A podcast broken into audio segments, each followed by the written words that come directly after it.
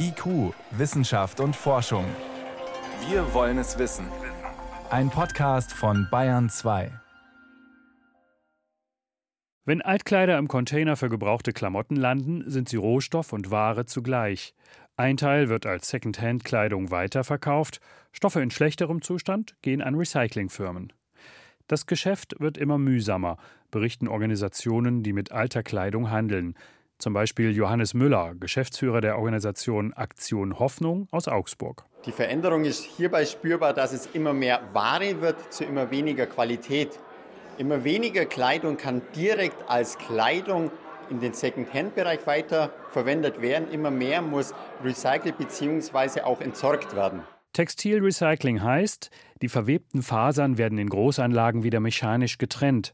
Das klappt bei Baumwolle und anderen sortenreinen Stoffen. Allerdings werden die Fasern dabei kürzer, weshalb sie nur noch zur Produktion von Putzlappen oder Handtüchern taugen.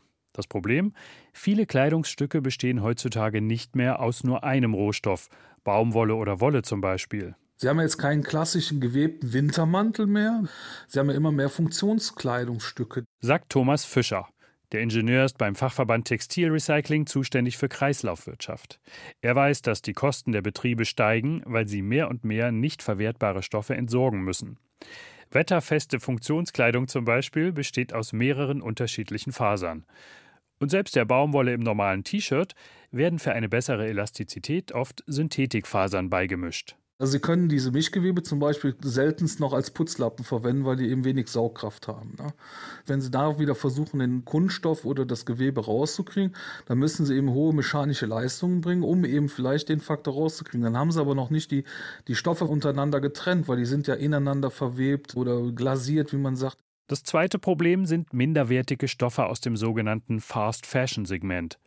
Kleider, die so billig sind, dass sie nur wenige Male getragen und dann weggeworfen werden. Deren Fasern sind schon fürs Recyceln zu kurz. Einige Startups versuchen, solche Stoffe über chemische Prozesse weiterzuverarbeiten, sagt Kai Nebel von der Fakultät Textil und Design der Hochschule Reutlingen.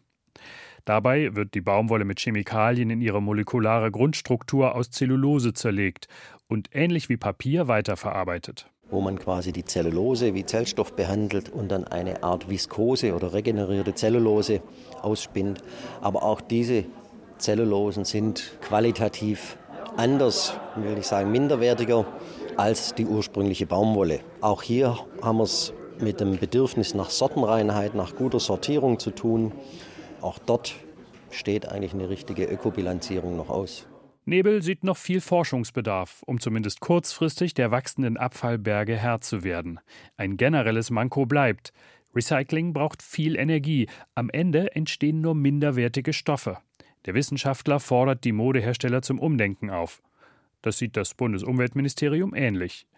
Regina Dube ist dort für das Thema Kreislaufwirtschaft zuständig. Forschung braucht man sicherlich, aber es geht vor allen Dingen auch um Design for Recycling. Also dass man sich auch, wenn man Textilien herstellt, als Produzent überlegt, wie kann ich am Ende sicherstellen, dass mein Produkt wieder äh, vernünftig recycelt und in den Kreislauf zurückgeführt werden kann.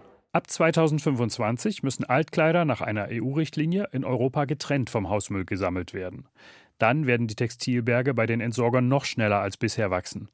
Nachhaltigkeitsforscher Kai Nebel von der Hochschule Reutlingen erwartet, dass Recycling und Second-Hand-Handel allein das Problem nicht lösen werden. Wir sollten die Textilien überhaupt mal nutzen. Es werden viel zu viele Textilien hergestellt, die nicht verkauft oder wenn sie verkauft werden, nicht genutzt werden. Und dann muss ich mir auch keine Gedanken über das Recycling machen.